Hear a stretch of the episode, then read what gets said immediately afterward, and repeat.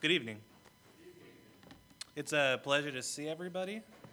Um, if you are David Dixon Jr., you have probably heard this message once before, so I'm, I'm sorry. But for everybody else, this will be a fresh message. Um, also, I don't know if I've told this story before, um, at least up here. I've probably told it to people individually. Um, so again, if this is the second time you've heard this story, I'm sorry about that also. Um, but I like the story, so I'm gonna I'm gonna go ahead and share it. Um, but before we get started, why don't we open up in prayer? Father God, we just come before you and we give you thanks. We give you thanks for your Son, the Lord Jesus Christ, Father. Um, just the fact that we can come together and to we can come and remember Him and all the things that He's done for us, Father. We can come and remember His redemptive work, and we can come and, and, and just give praise and glory and honor to you.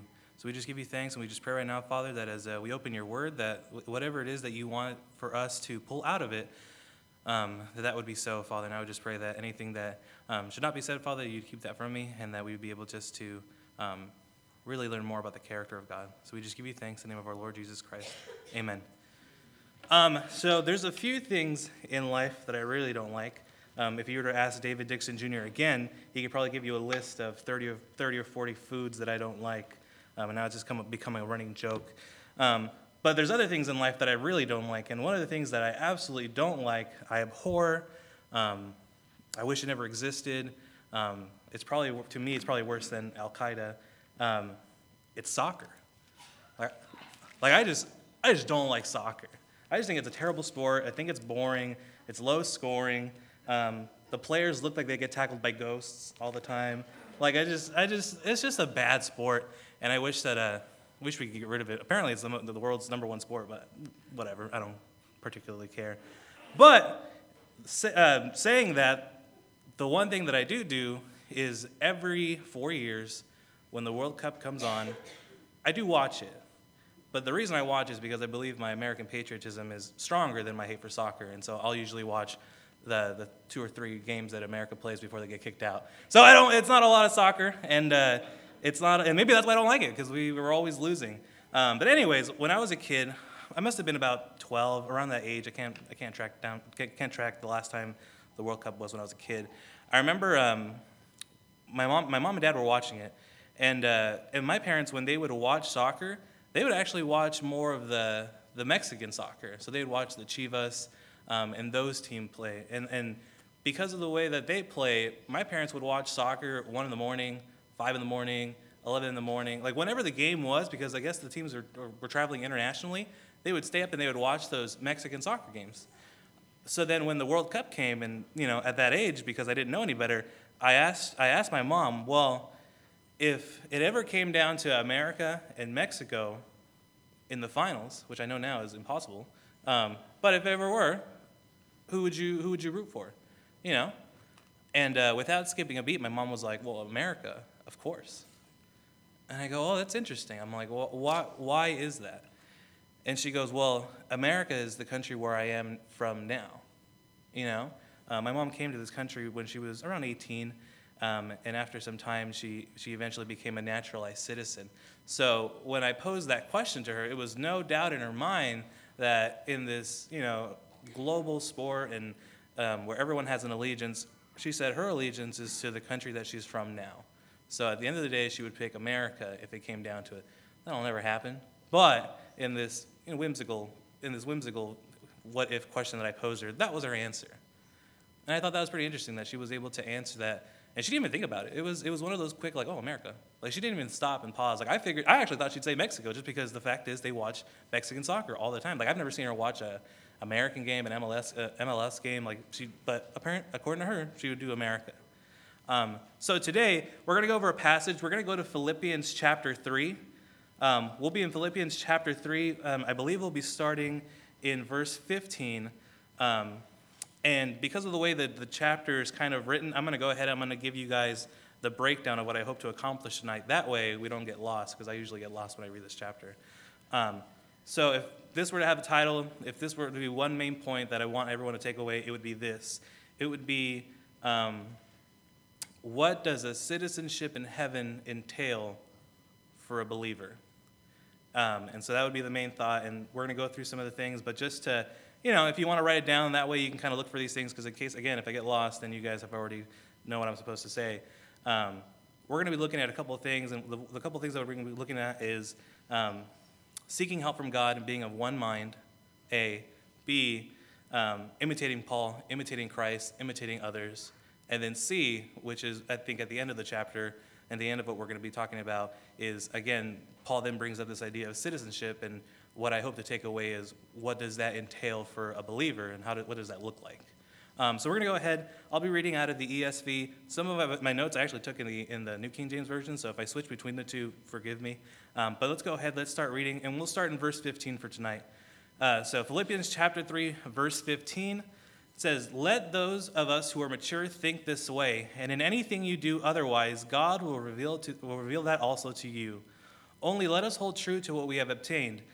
Um, brothers, join in imitating me and keep your eyes on those who walk according to the example you have in us. For many of whom I have often told you, and now tell you even with tears, walk as enemies of the cross. Their end is destruction, their God is their belly, they glory in their shame, and their minds are set on earthly things. Uh, and then what will be the culmination of this? But our citizenship is in heaven, and from it we await a Savior, the Lord Jesus Christ, who will transform our lowly body to be like his glorified body by the power that enables him to uh, even to subject all things to himself. Um, and so we'll start in verse 15. Let those of us who are mature think this way. And if in anything you think otherwise, God will reveal that to you also.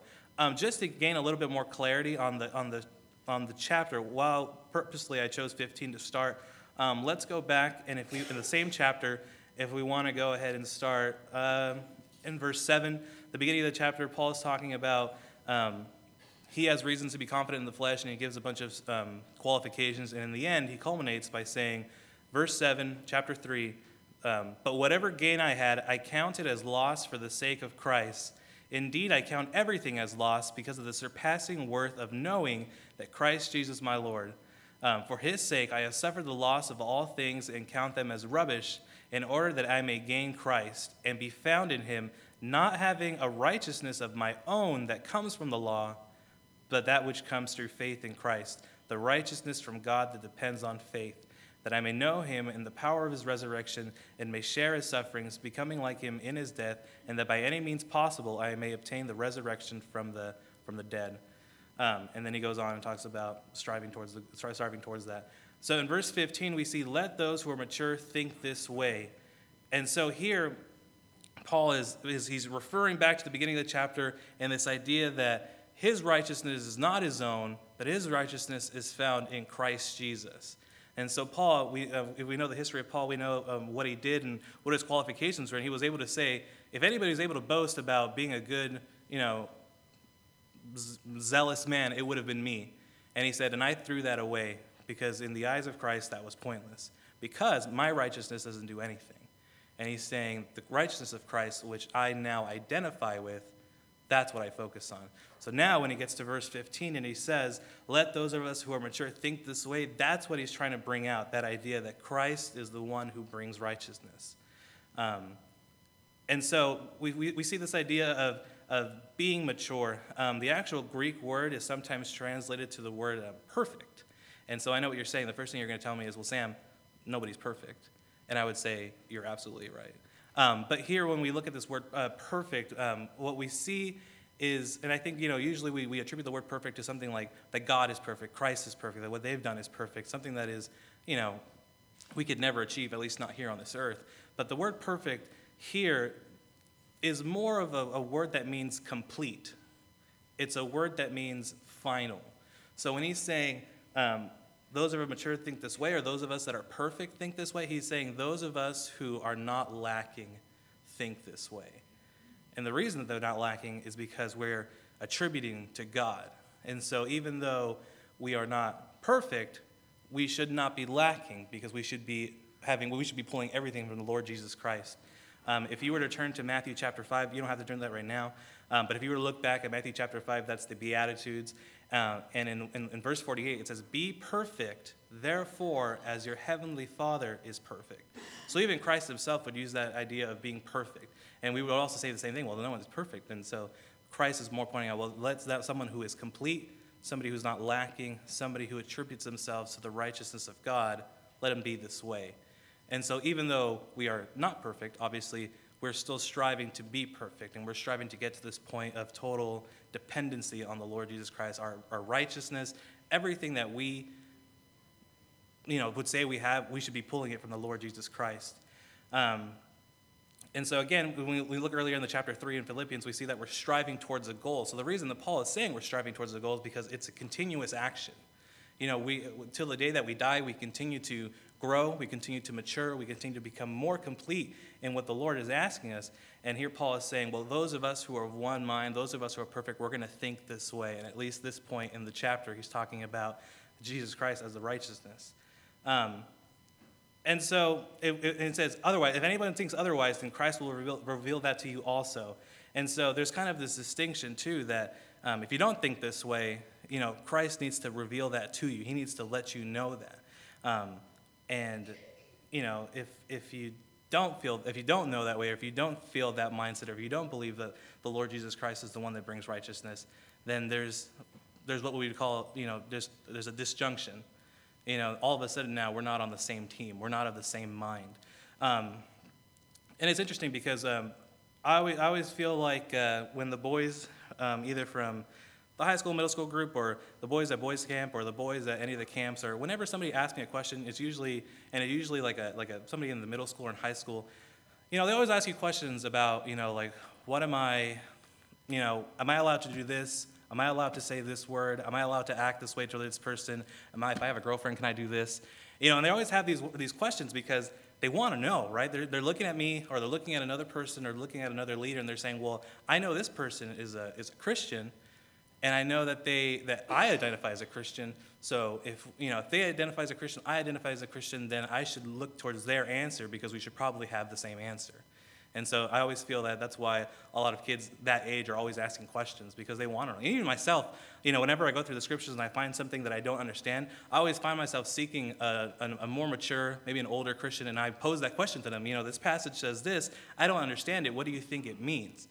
And at the end of the day, I'm almost kind of trying to say, like, well, I don't know what it says, but I think you should know what it says. Um, so can you tell me what it says so that I can go back, look at it, and see if I see the same thing? You know, and so this is idea of being of one mind. Um, and the Lord has left clear instructions. You know, in this portion, we may, we may be talking about the righteousness of, of Jesus Christ and our identity in Him. But, you know, the, the Lord has also left clear instructions for other things. The same thing whenever the, these boys or these, you know, other, other kids ask me these questions.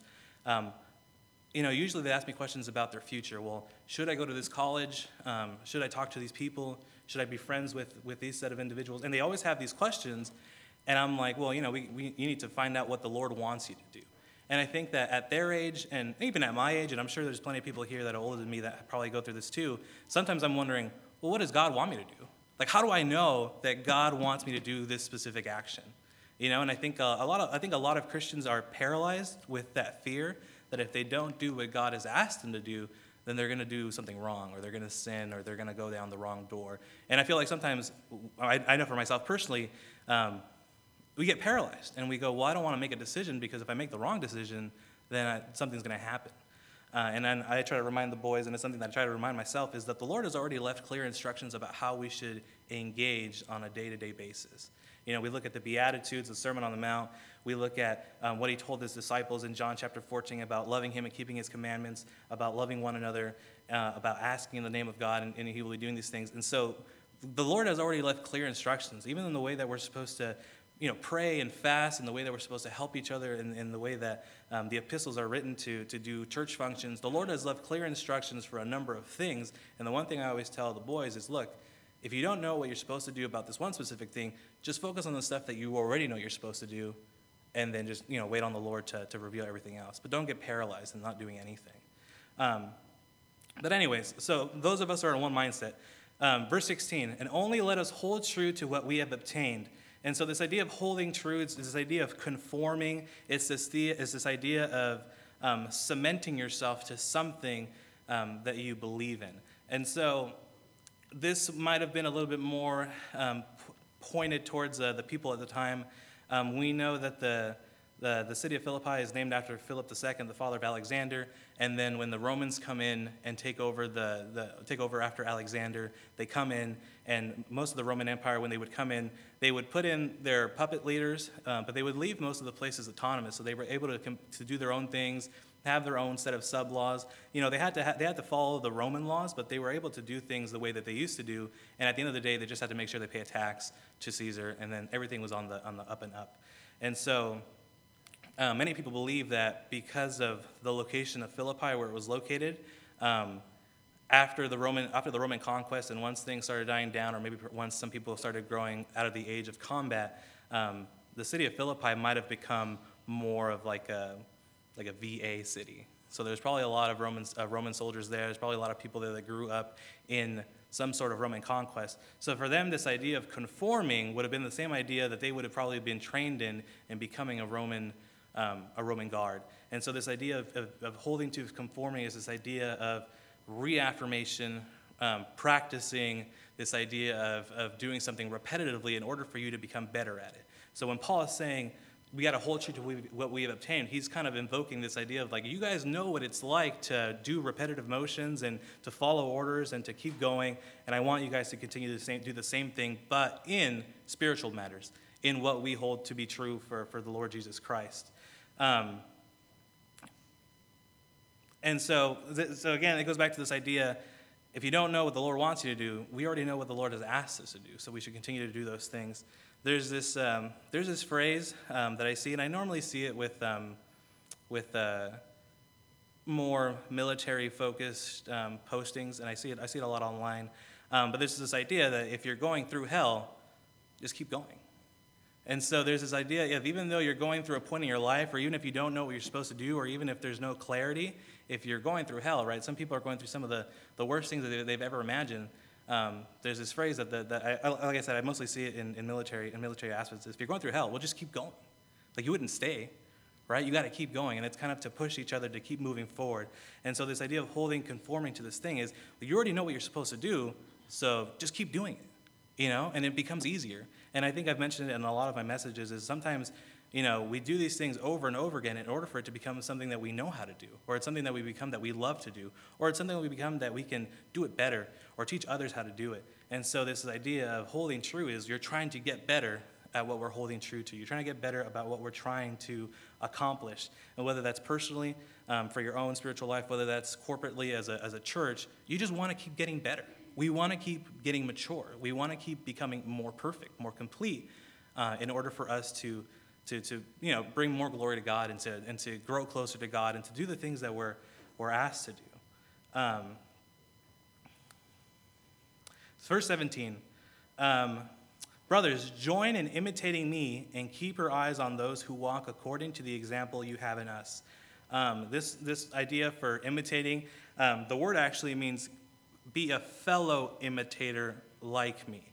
And so while it might seem a little bit pompous that Paul's saying, well, be like me, um, what he's really saying is, I'm already being like Christ, or I'm already trying to be like Christ, so join me in trying to be more like Christ. And so what he's saying is, I'm trying to point you to another direction. But if you need an example, if you need, if you don't know what you're supposed to do, like I said, the boys come and they ask questions. I'm like, look, like, and I know David does this a lot too. Is he tells boys, hey, read the read the autobiography of this specific spiritual leader you know, read the autobiography of this person so that you can kind of see what this person went through in their life and you can see their, their thought process and why they thought the way that they thought and how they used um, the Lord to do things in their lives to change them. And Paul's kind of saying the same thing look, if you don't know what you're supposed to do, well, imitate us. You know, and again, if this is supposed to be um, a city full of, of, of military people, this would have ring more true for them also. This idea of being an imitator, of being told by somebody else how I should act.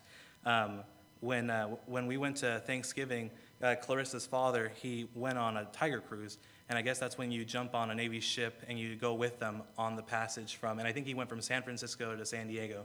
And he said it blew his mind how everybody's working in unison. And he talks about how, you know, there's probably 20 people um, in a chain of command, you know, from the captain, admiral, whoever the top guy is, to whatever the lowest guy is.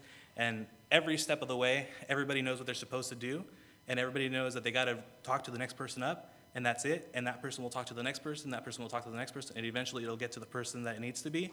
And then the information will be relayed there and relayed back.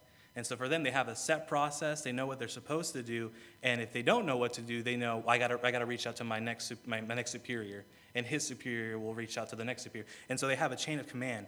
And so there's this idea of, of you, just, you just keep going up the line and you just imitate the person you're supposed to be. If there's five of you doing the same job, you look at what they're doing. And if you're, doing, if you're not doing what they're doing, then you better change and start doing what they're doing because you're all supposed to be doing the same job. And so he was really blown away by the, the way that there's probably 400 people on this ship and they're all acting in accordance and they're all doing the same thing. And he talks about how um, they were on one of the, I don't remember if it was a, um, one of the big ones where they keep all the airplanes. I don't remember the words. He, he, he was telling us all the words.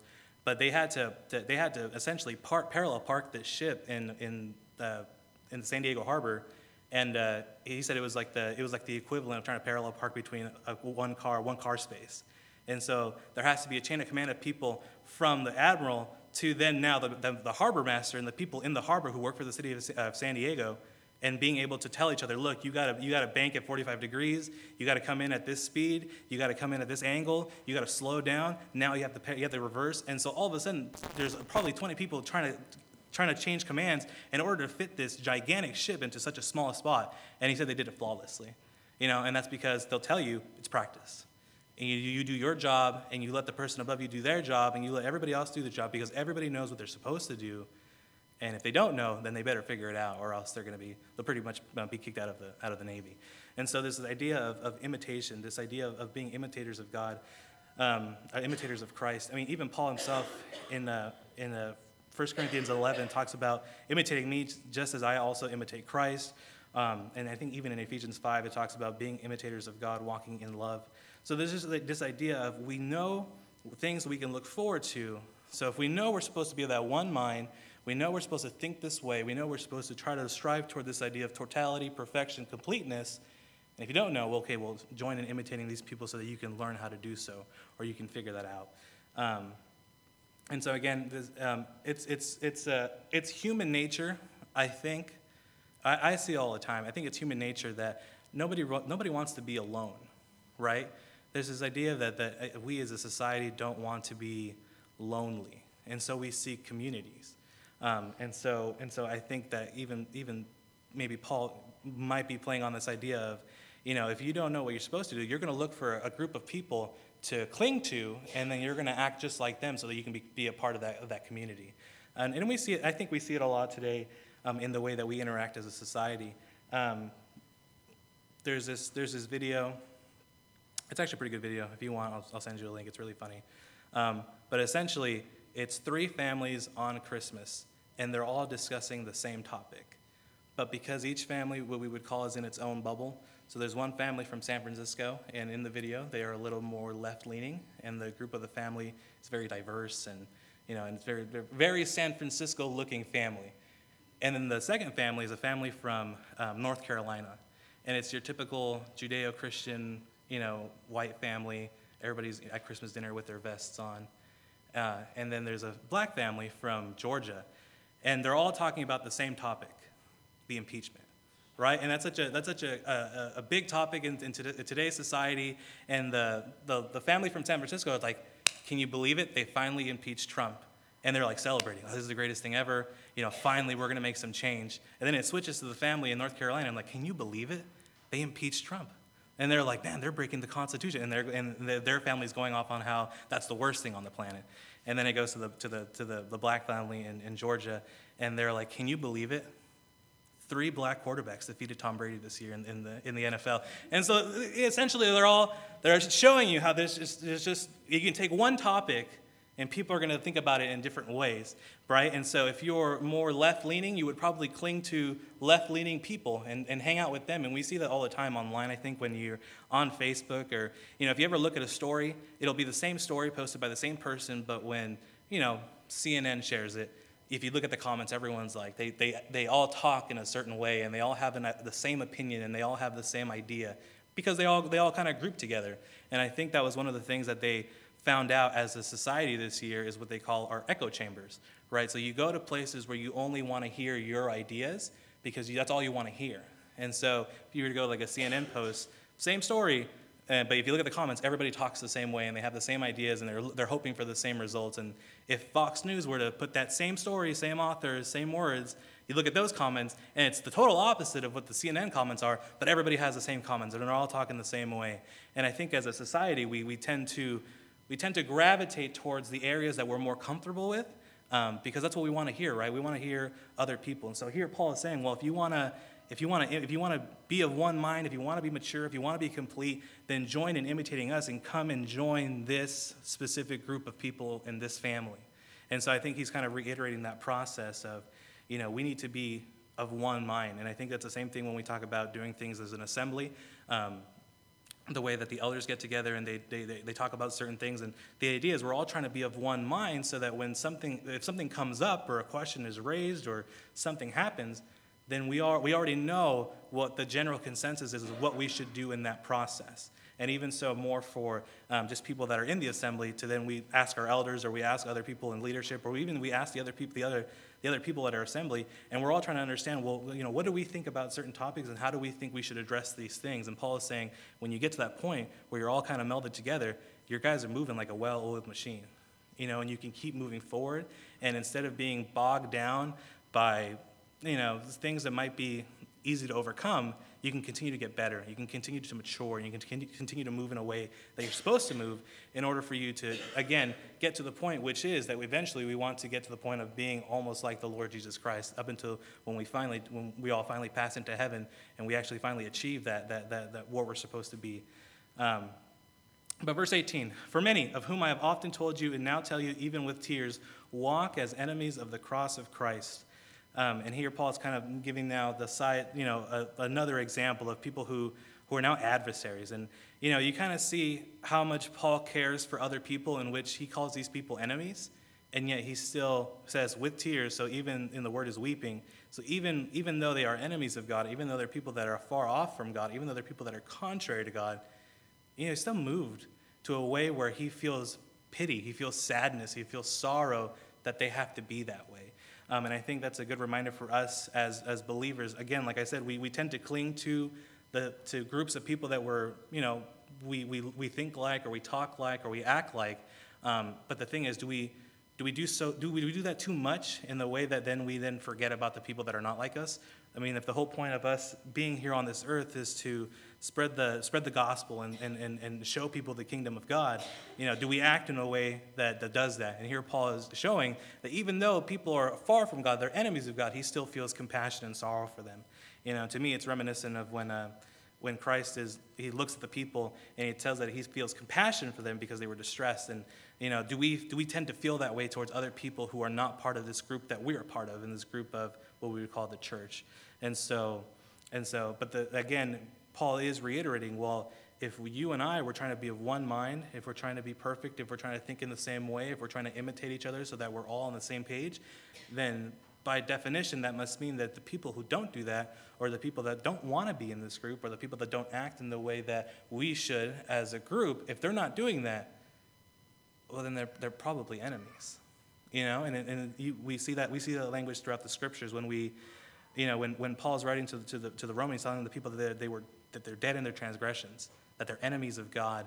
You know, when we read through the different epistles, you know, Paul, Paul states things in a way that's like, look, if you are not a believer, if you are not somebody that has accepted the Lord Jesus Christ, if you are not a disciple, if you're not somebody that, that is attributed to what we are as Christians, well, then you're dead or you're an enemy. And he makes that distinction. There is no, there's nobody in the middle. You know, there's no almost Christians. There are no almost, you know, I'm almost a believer and I'm, I'm halfway there. It's, there's really just two camps. You know, you're either a believer and you're trying to be of one mind and trying to join this group, or you're not. And in some cases, when you're not, you end up just being an enemy of God because you're not doing what He wants you to do. To think, to think of anything outside of what we know to be salvation, right? The, the, the, the redemptive work of Jesus Christ, the power that He had, and the fact that it's only Him that brings us salvation. If you think otherwise, you know, you're an enemy.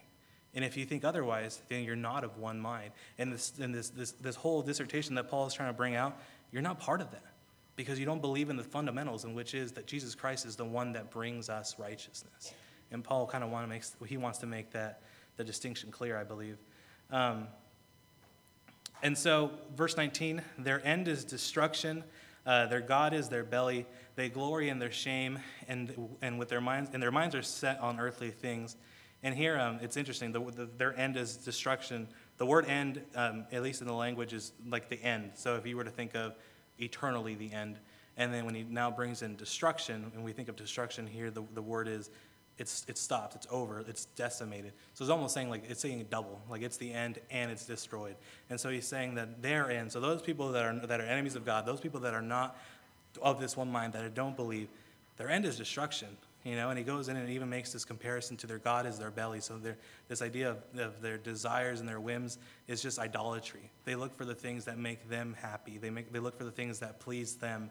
Um, and that to them, and Paul's saying that's, that's idolatry. You know, and they glory in their shame and, and their minds are set on earthly things. And, you know, it's one of those things where, you know, if you're not part of the, of the family of God, if you're not a believer, then everything that you are striving towards outside of Christ, it's all for nothing. You know, and at the beginning of this chapter, Paul is saying that everything I had, I, I counted it as rubbish. You know, everything that, I, everything that I did, everything that I owned, anything that could have been attributed to me as a positive thing, because it was outside of Christ, it's trash, is what he's saying. And here he's reiterating that here, that anything outside of Christ and his righteousness, anything done out of that, out of that notion is, is, is just it's shameful. It's idolatry. It's, it's something that, that, does, it's not even worth anything. And he's trying to make that clear. Um, you know, when he says earthly things, when we think of earthly things, you know, I think typically we think of like monetary gain and riches, but I think what Paul's trying to say, it's stuff that's perishable. You know, one day, you know, if the Lord doesn't come back, we're all eventually going to die. You know, and everything that we, we own and have and, and, and, and you know, own, it's just going to stay here you know, and uh, and uh, you know, people talk about, well, you know, I try to, I try to, you know, have a good inheritance so I can I can leave stuff for my family. And it's like, well, eventually, you know, your family's going to die out too, and the stuff that you left behind is either going to be used up, spent, or it's going to be lost, you know, or it's going to be it's going to be lost forever. And so this idea of earthly things, it's it's it's stuff that is just eventually it's going to pass away. It doesn't go with us when when we when we die. And Paul's trying to make that that distinction. So now, verse 20, and so this would be what I would think is the, at least what I'm trying to pull from this portion um, the main part, the main parts. Verse 20. But our citizenship is in heaven, and from it we await a Savior, the Lord Jesus Christ.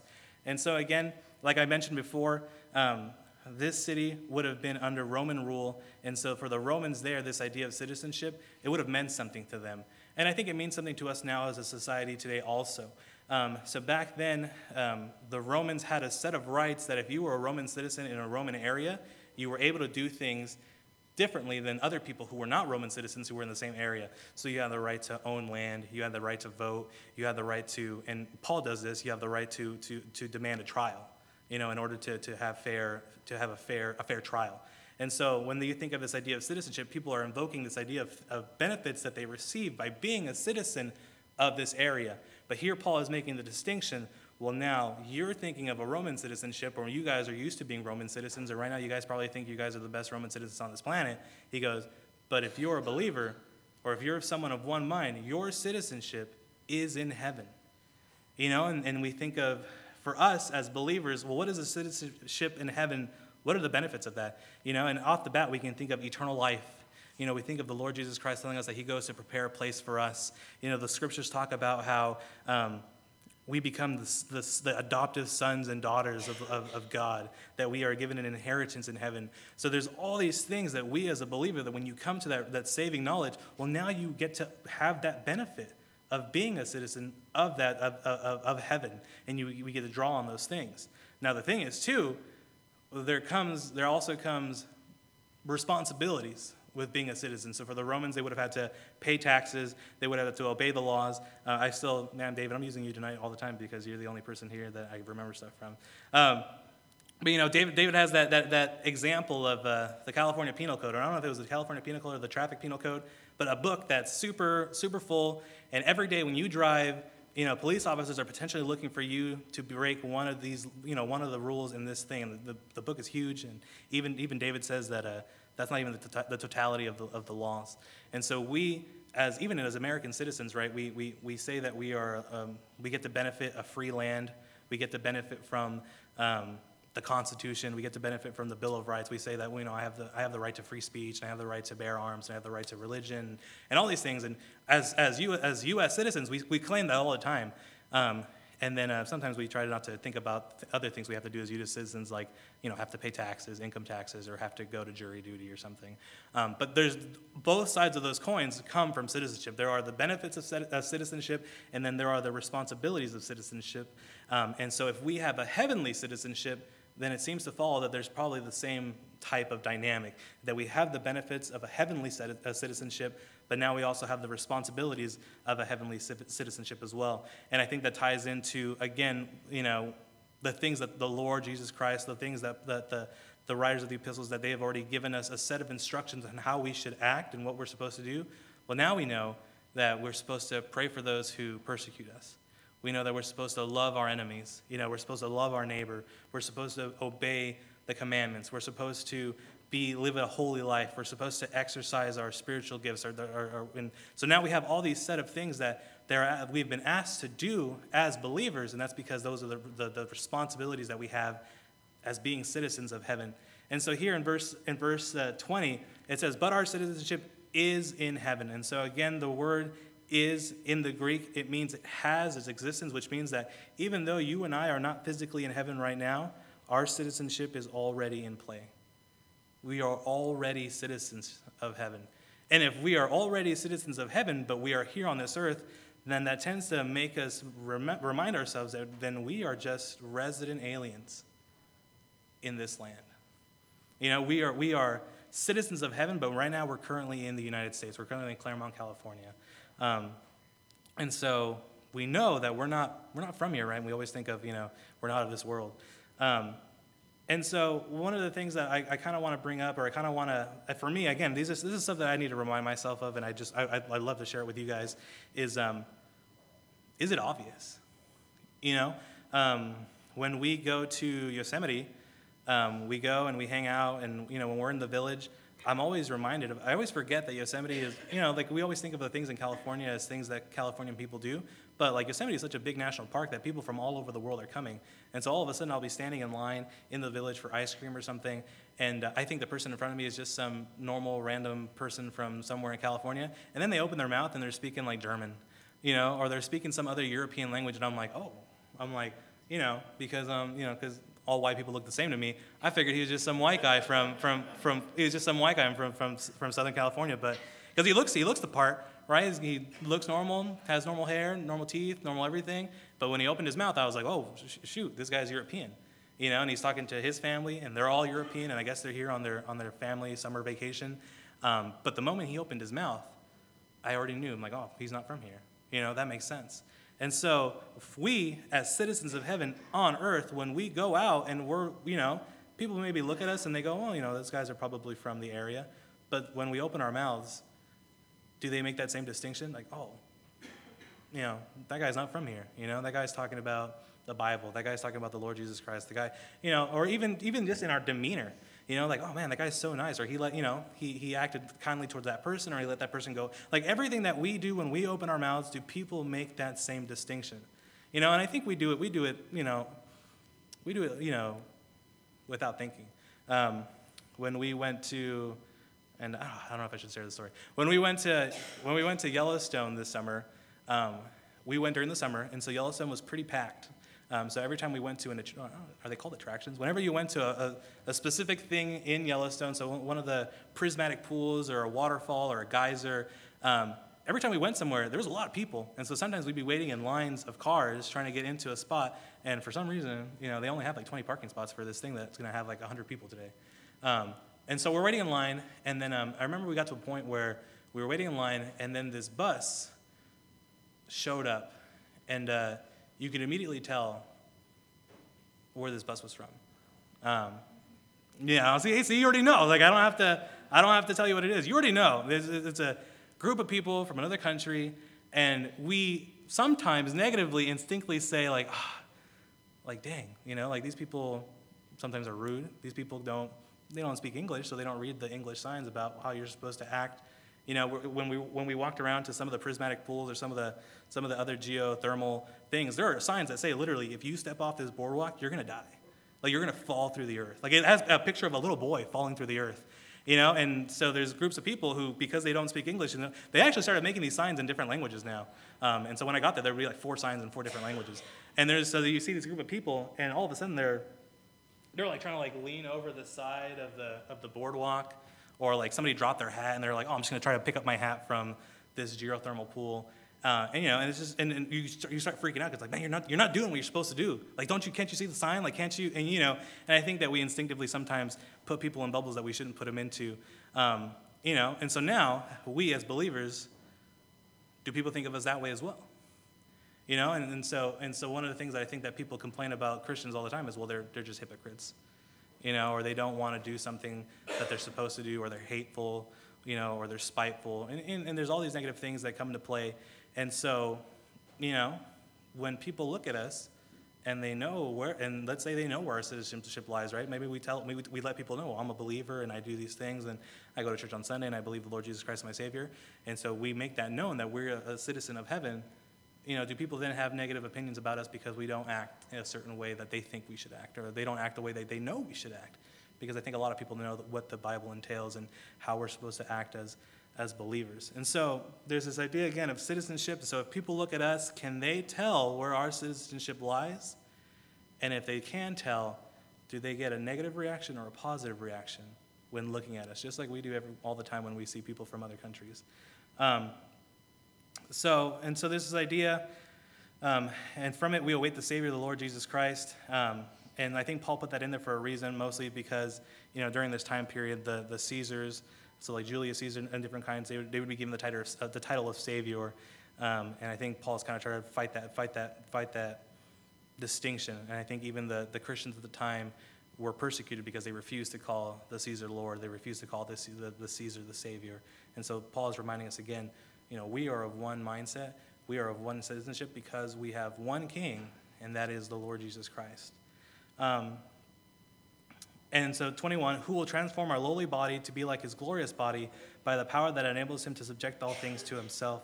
And so, you know, I always think about um, the power that the Lord Jesus Christ has, that even talks about, you know, transforming our lowly body. Like, I think of myself, and, you know, uh, because of my parents, I'm predisposed to, you know, I have bad eyesight, so I have contact lenses. Um, I'm predisposed to diabetes if I were to go that way.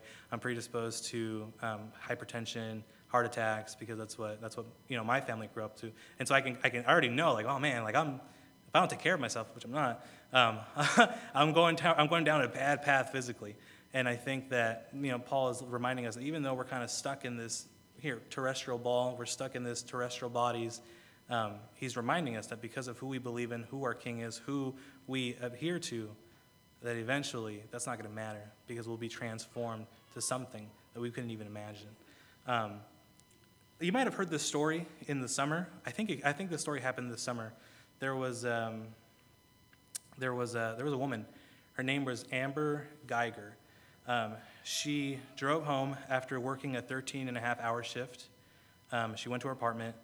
Uh, she, parked in her, she parked in her spot, walked to her apartment, noticed that she couldn't get her door to unlock, but she was able to open the door. And uh, when she walks in, she saw someone sitting in the, on the furniture and so, according to her, she asked the person to, you know, show, show her their hands. And, uh, you know, according to her, um, they didn't. And so she ended up shooting that person, and that person died. Uh, the name of the person that died, his name is Botham, Botham Jean. Um, and so, what ended up happening was um, she was actually, I think, a Dallas City police officer. She was a Dallas City police officer. Um, she was just finished a 13 hour shift. She was coming home late, and um, you know, and you can you can read the details of the trial. You can read the details of, of what you know what her testimony was, what the testimony of the prosecution was.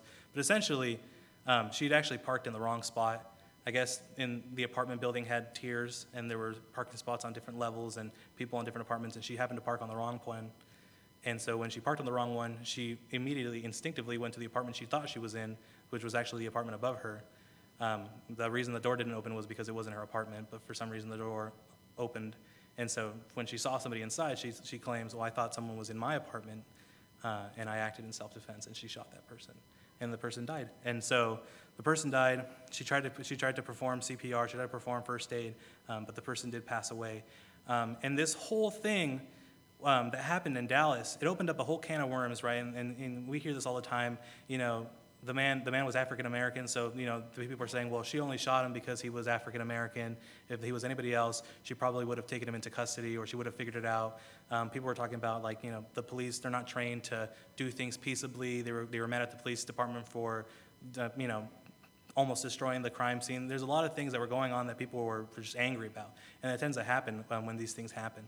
But the point of the story that I'm trying to get to is, you know, eventually she gets she gets found guilty. She's found guilty of, of murder, I believe, and they're trying her, and. Um, after they're after they've they given the sentencing, you know, there's a portion where the families or friends can come and they can address the the person that is being that is being is being charged, and so in this case, um, the brother of this guy comes in, and uh, and you might have seen this, and I think it went it went it went viral for a lot of Christian websites because of this portion. But the brother was uh, he goes up, he's speaking, and later he claims he didn't know he was being recorded. He literally was just saying it because that's what he wanted to say.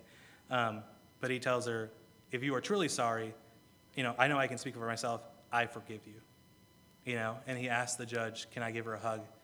And the judge says, "Okay." And so he gives her a hug, and they embrace, and he just tells her, "I forgive you." And then later they interviewed him, and he said that, uh, you know, my Christian, you know, I'm a, I'm a Christian, and, and, and forgiveness is the anchorship of which I hold to. And he was saying, you know, I would want her to find salvation in the Lord Jesus Christ. And he made it clear, like, I, I forgive her because I'm a Christian. I forgive her, and I wish for her to become a Christian. And actually, I, I was doing some reading too, and um, even the judge, the judge hugged her, and the judge gave her a Bible and gave her some things to look over. And you know, and their whole thing was, even though this happened, even though, you know, there's people in this world that are going to hate you for the rest of their lives, they were, they were wanting them to say, we don't hate you. We as Christians do not hate you, and we actually wish for you to come to the same knowledge that we have, which is that we believe in the Lord Jesus Christ and we believe in his redemptive work. And so there's this powerful moment where they had every right to do whatever they wanted in that moment, and he chose to do the thing that he thought would bring more glory to God. He chose to exercise his citizenship in a way that would be beneficial for the Lord Jesus Christ. So, and, and again, I, I, I never come up here and say these things to say that I'm doing things the, the right way and you guys need to, I, I'm no way. But, you know, this is something that I like to remind myself, and I hope that it'd be encouraging to remind others. Because, again, when we go out, do people know, A, where our citizenship lies? And if they do, well, how do they think about our citizenship? Do they think about it in a positive way or in a negative way? And so, again, I would say, you know, read this portion. You know, this idea of we want to be of one mind, this idea that we want to imitate Christ, we want to imitate other people that we know are doing what they're supposed to be doing, and we want to exercise that, that heavenly citizenship. Uh, let's pray. Father God, we just come before you and we give you thanks. Father, it's, it's amazing to know that even though um, we are a lost and and sinful creature, Father, that you would have a desire to send your Son to come to this earth, to, to give of his life, in order for us to, to be given eternal life, Father. It's a free gift that you give, and the only thing you ask, Father, is for us to, to come to this idea of repentance, to come and to come before you and admit that we can't do it by ourselves, and to declare that we need the righteousness of the Lord Jesus Christ. Allow us as a group of believers to to cling to that, to, to be of one mind, to work towards that idea of being perfect in which we're complete and not lacking because we have everything we need in our Lord Jesus Christ. We just give you thanks, Father, for all that you've done and ask that you continue to, to show us your character and who you are, that we may be, continue to further praise you when we need to. We give you thanks in the name of our Lord Jesus Christ. Amen.